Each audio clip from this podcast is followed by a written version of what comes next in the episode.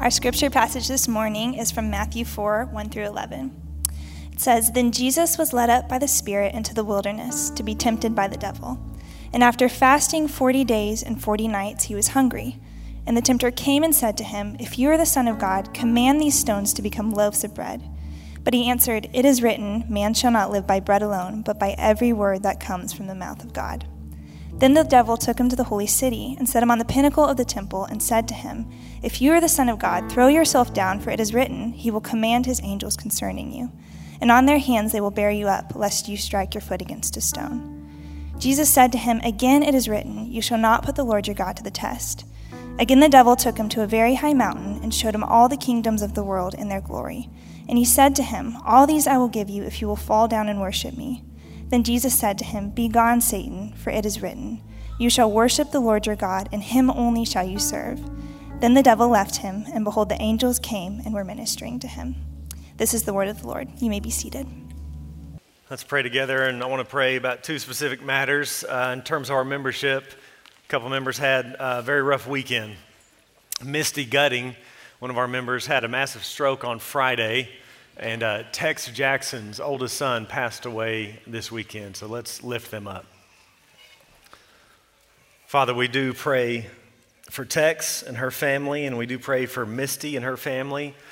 We pray for Tex that you would be near, uh, even right now this morning, as I'm sure she's surrounded by other family members, that you would help her to grieve well, to grieve as uh, one who has hope, as your word says. We grieve and we we can grieve deeply, but, but our grief is different than the world's grief. And so I pray that that would be the case for her this morning, that her grief would be a grief with hope, and she would be able to gain perspective on your goodness and ultimately hope for the resurrection and eternal life. And God, we pray for Misty Gutting, Lord. We've been encouraged by some progress, but we pray for all the more. I pray even today, even right now, God, that she would make significant progress throughout the day. I'm thankful for her faith and trust in you. And she's been able to be a winsome witness to you through her many trials. And I pray that that would just continue. And I pray for Brian. Help him to lead well, help him to be a means of encouragement, help him to lean into you. I'm so thankful for his faith as well and his strength in you and just reflecting on your word and how he trusts you and your goodness and he knows you're at work. And we're thankful for that. Maintain his faithfulness and strengthen his hope. God, we're so thankful for your patience with us, your forbearance with us sinners who turn our backs on you and your call to the good life too often. We confess it, and we're thankful that your patience and you forbear with us. We do not deserve your mercy. We have a great need for Christ, but we have a great Christ for our need. Thank you for the good news of the gospel. Thank you for grace. It's the foundation upon which everything else comes to pass. God, thank you for yesterday's conference for our women. Thank you for Susan Heck and her ministry and the power of your word and the clarity of your word. And I pray that as a result of yesterday's time in your word, that many trajectories would be set and, and the lives of our women would continue to change, continue to be conformed to the image of Jesus. God, would you continue to build a culture of discipleship here? A place where it just, it's just what we do. We help one another follow you. I'm so encouraged by so many D groups that are happening, we just pray for the, the ones that are now meeting that you would be there, that your word would be understood and applied, that sin would be confessed and turned from. And we pray for more. Pray for those who are not in D groups that they would take initiative and being one. The ultimate goal is conformity to Christ. And so we know that's a prayer you love to answer, so we ask for it. God, fill our joy in you. Make us a winsome people. Make us an attractive people, adorning the gospel well. The grass withers and the flower fades, but your word endures forever. We pray it in Christ's name. Amen. Oh, it's good to be here, man. I was gone last week, and uh, when we're gone one week, it feels like we're gone for a month. Alicia and I were with about 12, 13, 14 other senior pastors and their wives, and uh, just trying to encourage one another and talk shop. And uh, it's, it's rough out there. And on our way home, though, Alicia and I were just reflecting with gratitude for you. Uh, we hated to be away, and we just, we just are so thankful to be a part of what God's doing in this church. He's at work in a unique, unique way here. He is. We're thankful. And I just want to thank you for being a church that is committed to the Lord, a church committed to the glory of God in all things. It really is a joy to be your pastor. All right, open your Bibles to Matthew. We're going to continue our series through the gospel of the kingdom, Matthew chapter 4. If you're using one of our chair Bibles, it's page 759.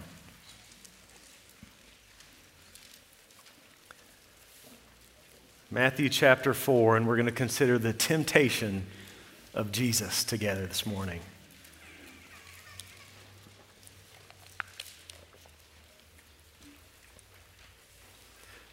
By way of introduction, let's read the verse two verses. Matthew chapter 4, verse 1. Then Jesus was led up by the Spirit into the wilderness to be tempted by the devil.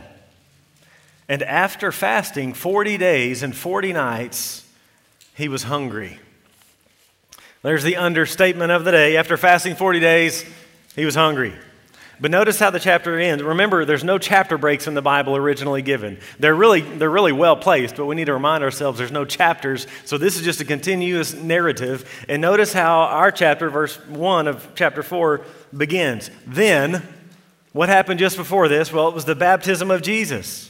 Hair still wet from baptism. Then, after the Spirit's descent in the form of a dove, then after the Father expresses his love for his Son, only then, after his identity is publicly marked out, does the Spirit then lead him into the wilderness. And here we have yet more allusions to the Old Testament. I've said every week that one of the purposes of Matthew is to show that the story of Jesus is the culmination of the story of Israel. Listen to the words of Deuteronomy chapter 8, verse 2. And you shall remember the whole way that the Lord your God has led you these 40 years in the wilderness, that he might humble you, testing you to know what was in your heart, whether you would keep his commandments or not. So here the setting is the, the wilderness, the setting is the desert, and you have Back in Exodus, you have Exodus chapter 4, verse 22. The Son of God is what Israel's called, wandering in the wilderness for 40 years. And here we have Jesus, the Son of God, tested in the wilderness after fasting for 40 days. What Matthew's saying is Jesus is the true Israel. Remember, God promised to save the whole world. How? Think way back in your Bibles, Genesis chapter 12. God picked a man and said, Through your family, Abraham, I'm going to transform the whole world. Through Israel, God was going to save all the nations. Israel was supposed to be the solution to the problem of sin that happened in Genesis 3. But they needed to rescue themselves. Israel was to be the vehicle that was to bring salvation to the world, but the ambulance broke down on the way. The carriers of the solution are themselves infected. They're not the solution. In fact, they're part of the problem if we read our Old Testament. We need an obedient Israel, a faithful Israel. Jesus is that man. He will succeed where Israel failed. Back in the Old Testament, after the renewal of the Old Covenant, listen to what Exodus 34 says about Moses. And the Lord said to Moses, Write these words, for in accordance with these words, I've made a covenant with you and with Israel so he was there with the Lord 40 days and 40 nights. He neither ate bread nor drank water, and he wrote on the tablets the words of the covenant, the Ten Commandments. And so, what God, the Holy Spirit, through Matthew, is showing us is here we have a new Moses fasting for 40 days as he begins his ministry to bring about a new covenant. God's at work in a new way. So, let's consider then Satan's three attempts to tempt the Son of God. First attempt is in verse 3. Matthew 4 3. And the tempter came and said to him, If you are the Son of God, command these stones to become loaves of bread. First, let's state the obvious Satan is real. Say more about that in a moment. He's real, and notice what he's called. He's called the tempter. That's what he does. He tempts the Son of God and he tempts the people of God. He wants you to stumble. He wants you to disobey. He wants you focused on other things. He wants to keep you away from corporate worship. He wants relational strife in marriages. He wants unforgiveness. He wants bitterness. He wants you looking at pornography. He wants you discipled more by Netflix than you are by the Word of God. He wants you discontent. That's what he wants. He is the tempter, it's what he does. And how does he tempt Jesus here? He, he tries to get him to question his identity. He comes to the Son and he says, If you are really the Son, well, then you can turn these stones to bread. Well, you say you're hungry. Well, if you're the Son of God, that's no problem. Fix the problem. Fix it right here and right now. He goes after the weak spots.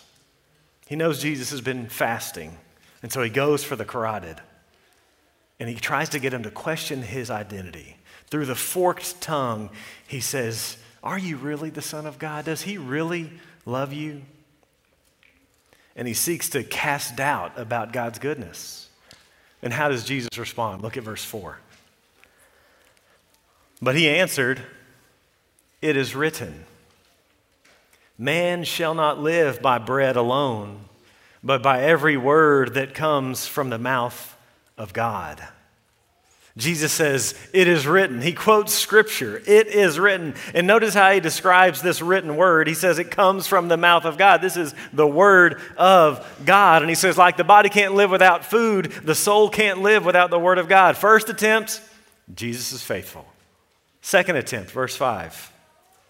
Then the devil took him to the holy city, set him on the pinnacle of the temple said to him, If you are the Son of God, throw yourself down, for it is written, He will command His angels concerning you, and on their heads they will bear you up. On their hands they will bear you up, lest you strike your foot against a stone. So, first he aims at weakness. Jesus is hungry. And then now he aims at strength. And evil of evils, he twists scripture to suit his own purposes.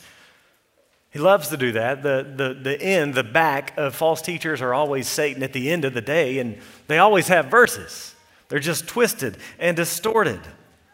And he says, If you are the Son of God, we'll show it. If God really has your back, let's see it. Use some spectacular means. Prove it. Well, how does Jesus counter the devil this time? Verse 7. Jesus said to him again, It is written. You shall not put the Lord your God to the test. Same way. He quotes the Bible. He quotes from Deuteronomy chapter 6. You don't put God to the test. He's in the driver's seat, not you. You let God be God. Second attempt, Jesus is faithful. Third attempt, look at verse 8. Again, the devil took him to a very high mountain and showed him all the kingdoms of the world and their glory. And he said to him, All these I will give you if you will fall down and worship me. Now the enemy just goes straight for the gold here. He says, Worship me, bow down, worship me, and I'll give you all the kingdoms of the world. And notice what Jesus doesn't do. Jesus does not contest the legitimacy of the offer. Because before the resurrection, before the ascension, Satan did have authority over all the kingdoms of the world.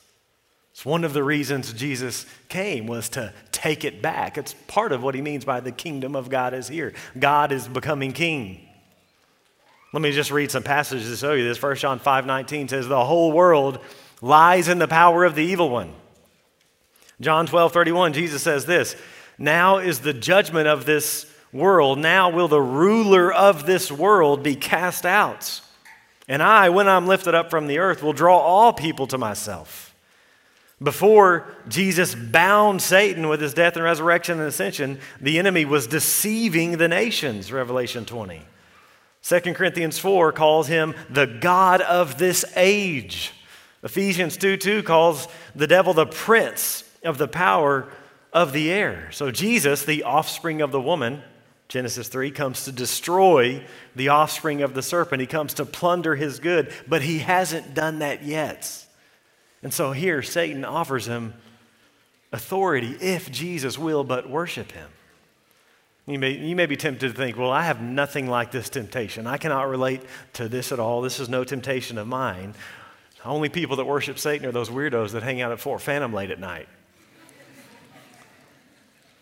But listen to Ephesians 2, and this describes all of us before we came to Christ. Ephesians chapter 2, verse 1. And you were dead in the trespasses and sins in which you once walked following the course of this world, following the prince of the power of the air, the spirit that is now at work in the sons of disobedience, among whom we all once lived in the passions of our flesh, carrying out the desires of the body and the mind, and were by nature children of wrath like the rest of mankind. This is who we were before we came to Christ. We were followers of the prince of the power of the air. And you say, No, of course I wasn't. Well, that's what he wants, right? He's very subtle. Before, all, before Christ, though, all of us did. We didn't think we were, but that's exactly how He wants it. He wants people thinking that, well, we're just following our own way, the course of the self.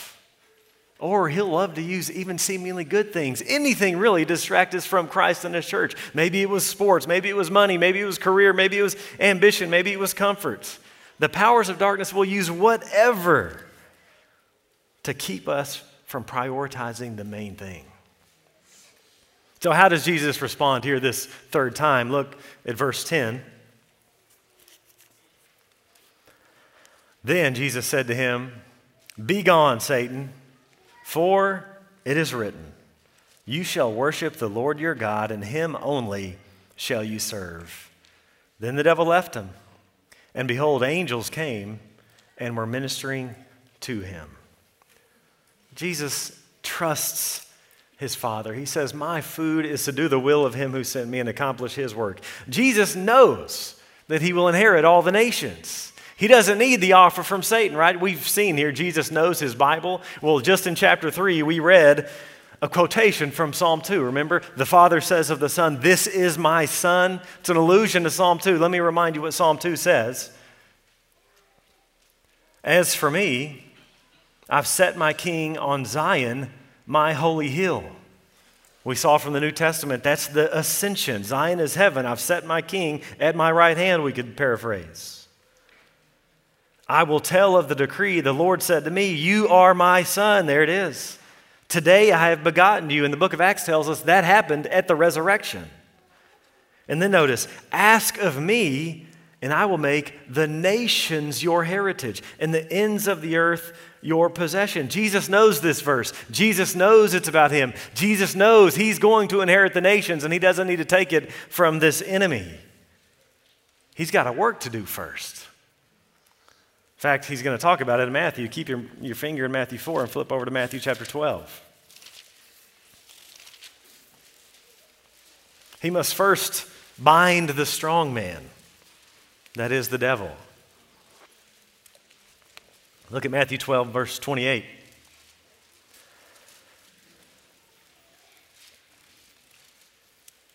But if it is by the Spirit of God, Jesus says, that I cast out demons, then the kingdom of God has come upon you.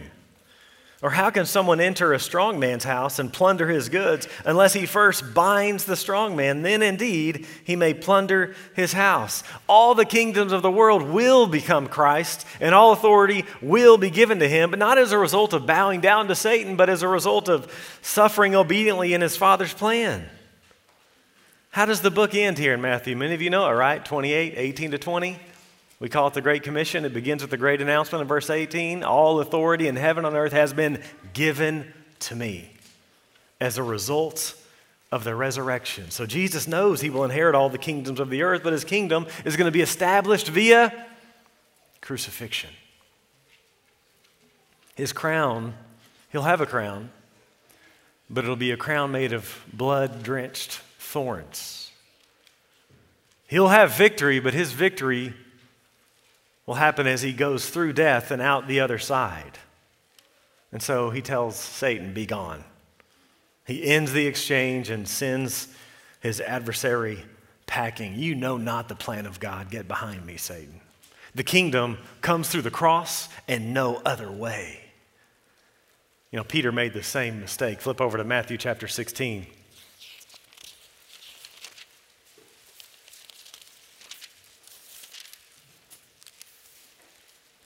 Verse 21. From that time, Jesus began to show his disciples that he must go to Jerusalem and suffer many things from the elders and chief priests and scribes and be killed, and on the third day be raised. And Peter took him aside and began to rebuke him, saying, Far be it from you, Lord, this shall never happen to you. But he turned and said to Peter, Get behind me, Satan. You are a hindrance to me, for you are not setting your mind on the things of God, but on the things of man. See, the kingdom will come, but it comes via crucifixion. The Son of God must defeat the accuser, and he must do so through the cross. He has a work to do. So, Jesus here, he quotes scripture three different times, and all three times he quotes from actually a very little small section in the book of Deuteronomy. Deuteronomy 6 to 8, three different times. Do you think there's intentionality in that? What's Deuteronomy 6 to 8 about? It's about Israel being tested in the wilderness. It's the part where Moses is addressing the Israelites before their entry into Canaan, where he reminds them of their 40 years of life in the wilderness. See, Jesus was tempted and he comes out victorious, unlike Israel of old in the wilderness for 40 years. The true Israel, the Son of God, he's faithful. He's the true and faithful Israel, ultimately, the only obedient Israel. But he's not only true and faithful Israel, he's also the last Adam. So, the Gospel of Luke, we're in Matthew, the Gospel of Luke also has this little story about Jesus' temptation. But it doesn't come right after the baptism in Luke, it comes right after the genealogy. So Luke 3 is the genealogy of Jesus, and it traces all the way down to the end of the book, verse 38, to Adam, and it calls Adam the Son of God. Then what's the very next story in Luke 4? Again, a bad chapter break. It's the temptation of Jesus, showing us that not only is he faithful Israel, he's the faithful Adam. Where Adam was tempted in the garden by the enemy and fails, the last Adam succeeds. The first Adam was tested by the devil in the garden of God's blessing, while the second Adam's tested in the cursed desert and yet is faithful for us on our behalf. He's the true Israel, he's the last Adam. Third attempt, Jesus is faithful. Let's close our time together by considering what we can learn as a church now about temptation in light of this passage. Eight ways. Number one, temptation is the normal Christian life. We're not likely not tempted by Satan himself, but he has a whole host of minions, the powers of darkness. And temptation, we need to hear this temptation is not the same as sin. Some of you are hypersensitive you have these hypersensitive consciences, you're introspective, and you're tempted, and you feel guilty about being tempted. The accuser, the tempter, he will try to induce guilt when you haven't done anything wrong. Temptation is not sin, sin is sin. What we got to understand is we're going to be tempted with all sorts of sins and all sorts of ways, but it's only sin when we give in. To be tempted is not sin. And temptation never goes away. It's one of the frustrating things about the Christian life. It ain't going anywhere. In fact, we would probably think when we become Christians, temptation's gone, and we probably would think as we grow in our Christian faith, we would probably think temptation would be less frequent. It's actually the opposite. In many ways, as we become a Christian and mature in the Lord, it increases. Temptation is ratcheted up when we grow in Christ and we grow as a Christian. I mean, part of that is now there's a target on your back. Just think about it. Before you were a Christian, or if you were just a nominal Christian, not pursuing the Lord, you're not much of a threat. But as you engage and you start pursuing the Lord, now you're a threat to the domain of darkness. The target on your back has enlarged and he hates it. And it's not really that he hates us personally, he hates Jesus. And as we begin to more faithfully reflect the image of Jesus in us, that's what he wants to destroy. So, temptation is the normal Christian life. No temptation is overtaking you that's not common to man, common to man. Some of you you doubt your salvation because you're constantly being tempted to sin. And you say, How can I be a true believer if I'm always at war with my sin? Dear Christian, hear this. The very presence of the battle shows you are a child of God. So, how's that? Because if you didn't have the Spirit of God, you wouldn't care. There'd be no battle. You just sin to your heart's content and think nothing of it. Listen to Galatians chapter 5, verse 17. For the desires of the flesh are against the Spirit, and the desires of the Spirit are against the flesh. For these are opposed to each other to keep you from doing the things you want to do. For the believer, the spirit and the flesh are at war. In the unbeliever, they're not at war because they do not have the spirits. They're only driven by the flesh. And so the very presence of the battle shows you have the Spirit of God. So temptation's the normal Christian life. Number two, it's not going anywhere, but you can overcome temptation. We're not like Oscar Wilde. I can resist anything but temptation. No, we can and we must. It'll always be present, but because we've been born again, we've been filled with the Spirit, the very empowering presence of God Himself, we can have victory over sin. Favorite passage, a good one to have memorized 1 Corinthians 10 13. says, No temptation has overtaken you that is not common to man. God is faithful, and He will not let you be tempted beyond your ability. But with the temptation, he will also provide the way of escape that you may be able to endure it. Consider four truths in this one verse. Number one, temptation is common to all. We've already said that. Number two, God is faithful. God is faithful. We can look to Him and His character. Number three, He's not going to let us be tempted beyond our ability. With each temptation, we can say no. We can.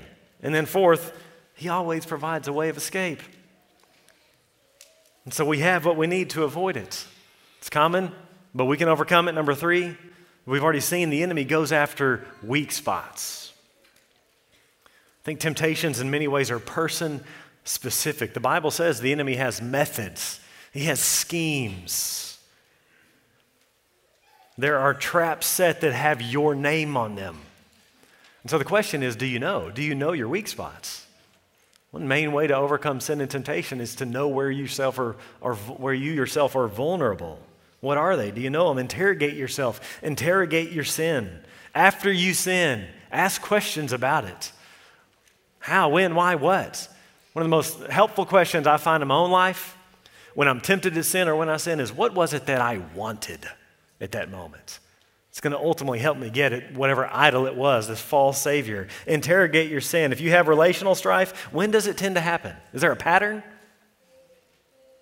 What is it about? Is there a common theme?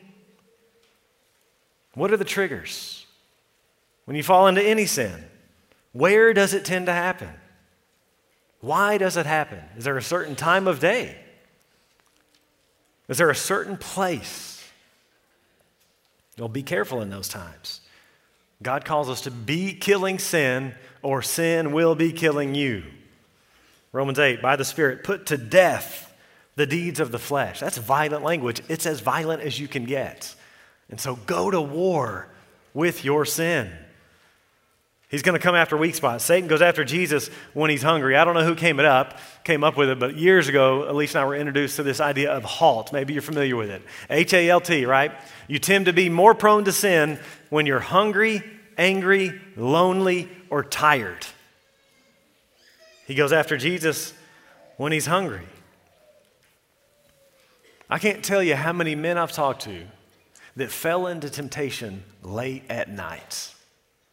They're tired, let their guard down, less alert. Your grandmama was right. Ain't nothing good happen after midnight. Go to bed. That may be part of it. Some of you guys need to go to bed earlier. hungry, angry, lonely, tired. We are especially prone to sin. For me, when I get hungry, like real hungry, I start getting irritable. And I just know it. I got this little thin, thin layer of patience when I'm hungry. I just need to step back and have a sandwich. So be on guard. Halt when halt applies. Fourth, though, not only the weak spots, he'll go after strong spots. Powers of darkness will appeal to your pride where you're strong, and we'll end up relying on our own strength. The powers want us thinking we're independent, they want us puffed up. Fifth, the common tactic is to make you question your identity, right? He says, if you are the Son of God, are you really a child of God? Does God really love you? And again, He wants you looking to anything but Christ for your identity. I mean, just think about all the things that our culture tells us to find our identity, our meaning, our fulfillment. Look anywhere but Christ. Look for a job, look for a house, look for sports, look for kids, money, reputation, whatever. Fill in the blank. So, to fight temptation, we need to know who we are. And the best way to know who we are is to know who Christ is and what he's done for us. Just think about all the glories that are true about you if you've trusted in Christ. You're a new creature. You've been born again. Just think about that imagery. Born again, like total fresh start. New heart. Sins forgiven. Conscience cleansed. Debt paid. Guilt removed. That's you if you're a Christian. Remember chapter 3, what the Father says of the Son? This is my beloved Son in whom I'm well pleased. If you've trusted in Christ, that's you. Your life is hid with Christ and God. So when God looks upon you, he sees his Son whom he adores. You are a dearly beloved child of God. He is for you, full stop. And when we know that, we can then see temptation and sin for what it is it's an empty promise. We know better. Sin can never cash the checks it writes. Sin never delivers on its promise. Sin is a lie. It will not lead to the good life. It will not satisfy. It will always let you down. It will always go wrong. It will always end badly. And when you know who you are, a dearly beloved child of God, you can trust Him. You can trust your Father in heaven. He knows best, His way is best. So every temptation there becomes a matter will I believe God or will I not? It becomes a matter of unbelief. When we're not believing God, we'll believe that envy and lust and anger and gossip and worry and greed, that we'll believe that that actually leads to life. But when we know ourselves and we know God, we will be less prone to it. Know who you are and know whose you are.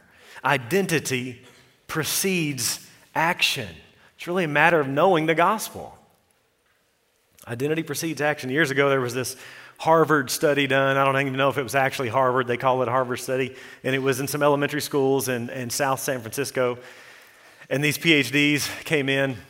They called it the Harvard intellectual aptitude test, I believe, something like that. And they came in, they, it was really a trick on the teachers, but they came in and they supposedly passed around a test and they got the results in. They told the teachers, hey, uh, these two students or these three students, or maybe it's this one student, they are on the verge of an intense intellectual bloom.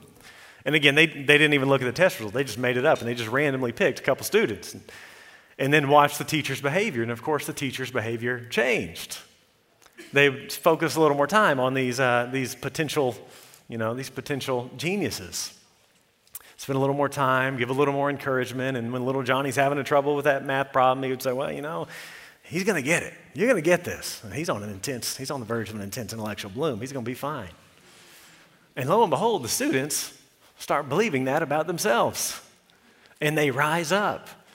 And their IQ actually rises, it increases. Because who we think we are determines how we act. Identity precedes action. Knowing your gospel identity is crucial to the fight against temptation. And so when the enemy asks, Are you really a child of God? you know exactly what to say to him I am, by faith in Christ. Maybe that's not you. Maybe you're not a Christian in here this morning. I just want to invite you to it. There's no way you're going to overcome temptation without the Spirit of God. Your most pressing need is the gospel, it's Christ. Ways Christians have often summarized the way you should respond to the ABCs admit, believe, confess. So if you're not a Christian, number one, admit you're a sinner. That's the first step. If you don't think you're a sinner, Jesus has nothing for you. The first need is to acknowledge our need. And so admit, I'm a sinner in need of salvation. B, believe. You believe Jesus is who he said he is and he did what he came to do. You believe that he is the Lord of the world, that he died for you. And then C is the going public. It's confessing, I believe Jesus Christ is Lord and Savior. First step of obedience after that is believer's baptism. If you got any questions about any of that, we'd love to talk with you, help you work through it. You're hoped, you're hopeless. You're hopeless and helpless without Christ. It's your first step if you're not a Christian. Sixth, temptation. The powers of darkness bring in a home here. They've really arranged Western culture so that we don't take spiritual warfare nearly seriously enough. Some of you traveled abroad, and it's a different conversation there. But here, we, we, our epistemology is empirical, right? And what that means is we don't know or believe anything that we can't see, right? It's evolution, it's materialism. There's nothing beyond the material. It's the air we breathe in Western culture. And so we can't see the demonic, the powers of darkness. Therefore, we don't believe. So many in Western culture, they don't believe there's a spiritual battle because they don't see it and experience it. But just because we don't see it does not mean they do not exist. And boy, is not the greatest tactic of an enemy is convincing your opponent that you don't even exist. Then you can have your way. Guard is down. Having your way, like just the line of fattened cattle making their way to the slaughterhouse. We need to wake up.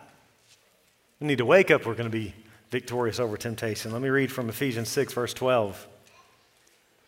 We do not wrestle against flesh and blood. Man, the church in America needs to hear this. I'm not fighting against people here, but against the rulers, against the authorities, against the cosmic powers over this present darkness, against the spiritual forces of evil in the heavenly places. This is our battle. So we need to wake up to it. Seventh, to have victory, we must wield the sword. How's Jesus combat the enemy? When the Son of God, let me zoom out for a minute. Is this not incredible? When the Son of God confronts the devil, he does so by means of a book. Jesus is a man of Scripture, even Jesus. Notice what he doesn't do. Think of what he could have done. He could have done anything he wanted. He doesn't look for spiritual voices. He doesn't look for prophetic dreams or supernatural visions or special revelations. He doesn't summon lightning from the sky. He quotes the Bible because Christianity is a religion of the book. To win, when tempted, we must wield the sword of the Spirit. Speaking of Ephesians 6, this is the armor of God, and the sword's the only offensive weapon we have. Let me read it again, starting in verse 12. Hear it again. For we do not wrestle against flesh and blood, but against the rulers, against the authorities, against the cosmic powers over this present darkness, against the spiritual forces of evil in the heavenly places. Therefore, take up the whole armor of God, that you may be able to withstand in the evil day. And having done all to stand firm, stand. Lots of standing in this passage. Stand therefore, having fastened on the belt of truth, and having put on the breastplate of righteousness, and as shoes for your feet, having put on the readiness given by the gospel of peace. In all circumstances, take up the shield of faith with which you can extinguish all the flaming darts of the evil one. And take the helmet of salvation and the sword of the Spirit which is the Word of God. Scripture is our chief weapon in resisting temptation. And often worry that there's just not enough Bible engagement among us. And if I say that about a church like ours, what is it like in churches that don't take the Bible nearly as seriously as we do? I think the number one problem with the church in America today is biblical illiteracy. We say we believe it. We say it's our authority, but do we actually read it? It's not sufficient to have the book. We must pick it up. We must spend time with it, read it, meditate on it, memorize it. J.C. Ryle says this knowledge of the Bible never comes by intuition. It can only be got by hard, regular, daily, attentive, wakeful reading. Jesus knew his Bible. That's why the temptation lasted that long. He quoted scripture, he knew what the Word of God had to say. And so we've got to have it in our hearts and in our minds. We've got to give God something to work with. We've got to give the Holy Spirit some ammunition. Psalm 119, verse 11 I have stored up your word in my heart that I might not sin against you. How does the psalmist seek to fight against sin? He stores up the word in his mind and his heart. He memorizes scripture. So when he tempts you to envy, you reply, It is written. Envy makes the bones rot. When he tempts you to lust, you say, It is written, I made a covenant with my eyes not to look lustfully at a woman. When he tempts you to fear, you say, It is written, the Lord is my helper. I will not fear. What can man do to me? When he tempts you to anger, it is written, He who is slow to anger has great understanding. On and on and on. Well, at least one takeaway from this sermon ought to be get a plan for memorizing Scripture. There are apps, there are books, there are note cards. Make a plan, start filling your heart and your mind with the Word of God. Eighth, in the midst of temptation, we tend to forget the gospel. It's really not that different than forgetting our identity, right? Forgetting our Savior, forgetting Him, forgetting our priest who knows what it is to be tempted. He's been there with us. And He knows so much more than we do, right? He was tempted in every way, He never sinned. See, we have a breaking point, don't we? We get tempted, we get tempted, we get tempted. There's a point in which we fall. He did not fully tempted. None of us know what it is to be tempted to the highest level because we fold. Hebrews chapter 4. Since then, we have a great high priest who's passed through the heavens, Jesus, the Son of God. Let us hold fast our confession. For we do not have a high priest who's unable to sympathize with our weakness. That's such an encouraging passage.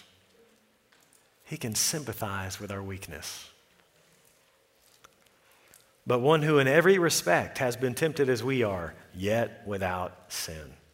Let us then, with confidence, draw near to the throne of grace that we may receive mercy and find grace to help in time of need. We've got a priest who knows what it is to be tempted, yet was faithful where we were unfaithful. Hebrews chapter 2, verse 18.